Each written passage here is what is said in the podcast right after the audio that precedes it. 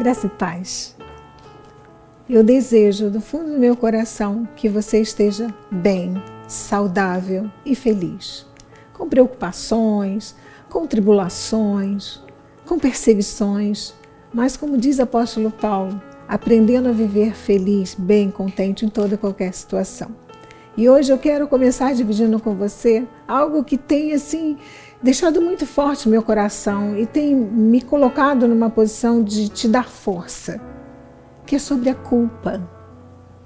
Muitos cristãos vivem com uma canga, com um jugo, com um fardo de culpa muito grande. Mas hoje Deus vai falar profundamente ao seu coração. Pegue a sua Bíblia, vamos ler alguns versículos. Pegue a sua Bíblia para nós vermos o que Deus tem a falar com você sobre culpa.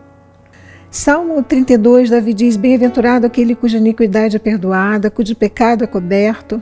Bem-aventurado o homem a quem o Senhor não atribui iniquidade, em cujo espírito não há dolo.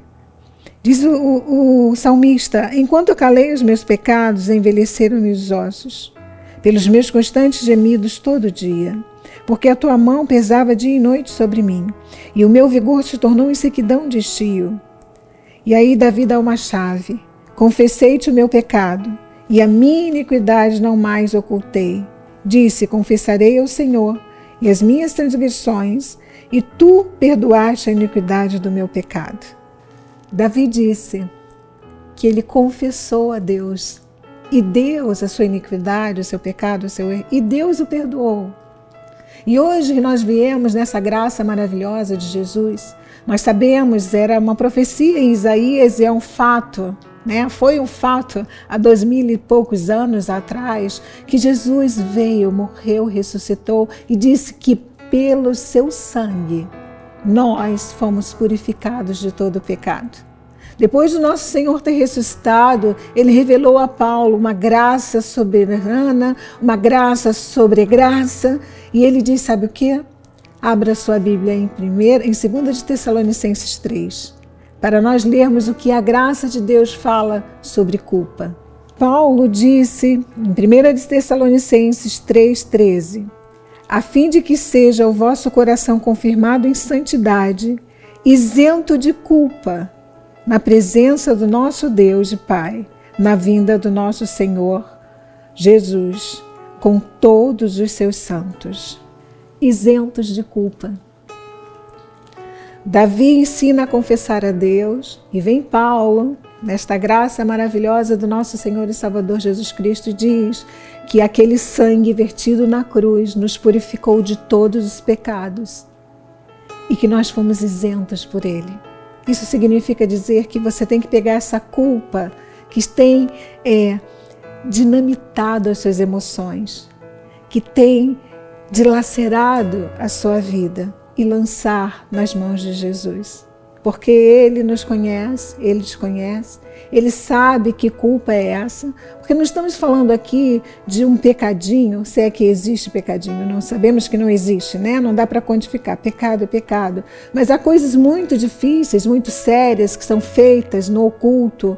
Deus quer que você confesse, que você deixe de se culpar que você tome a personalidade de Cristo, que você assuma a mente transformada de Jesus e seja uma pessoa melhor todos os dias.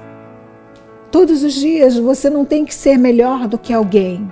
Todos os dias você tem que ser melhor do que você mesmo. Ontem eu era assim, hoje eu estou um pouco melhor. Ontem eu ainda, né, comia o que eu não devia, bebia o que eu não devia, cheirava, fumava. Hoje eu sou melhor, não faço mais isso. Ontem eu mentia, agora não minto mais. Enfim, vivendo em novidade de vida, sem culpa. E como é que a gente não tem culpa? Não errando. Se você errou, se você pecou, o Senhor te purificou, te perdoou, te justificou. A todos nós Deus fez assim. Mas nós não vivemos na prática do pecado. Nós confessamos, deixamos e alcançamos a misericórdia do Senhor. Então eu desejo que você lance a culpa onde ela está, bispa, mas eu sinto que sempre tem um acusador. Tem sempre alguém me lembrando do que eu fiz. Parece que eu nunca vou me livrar desta culpa.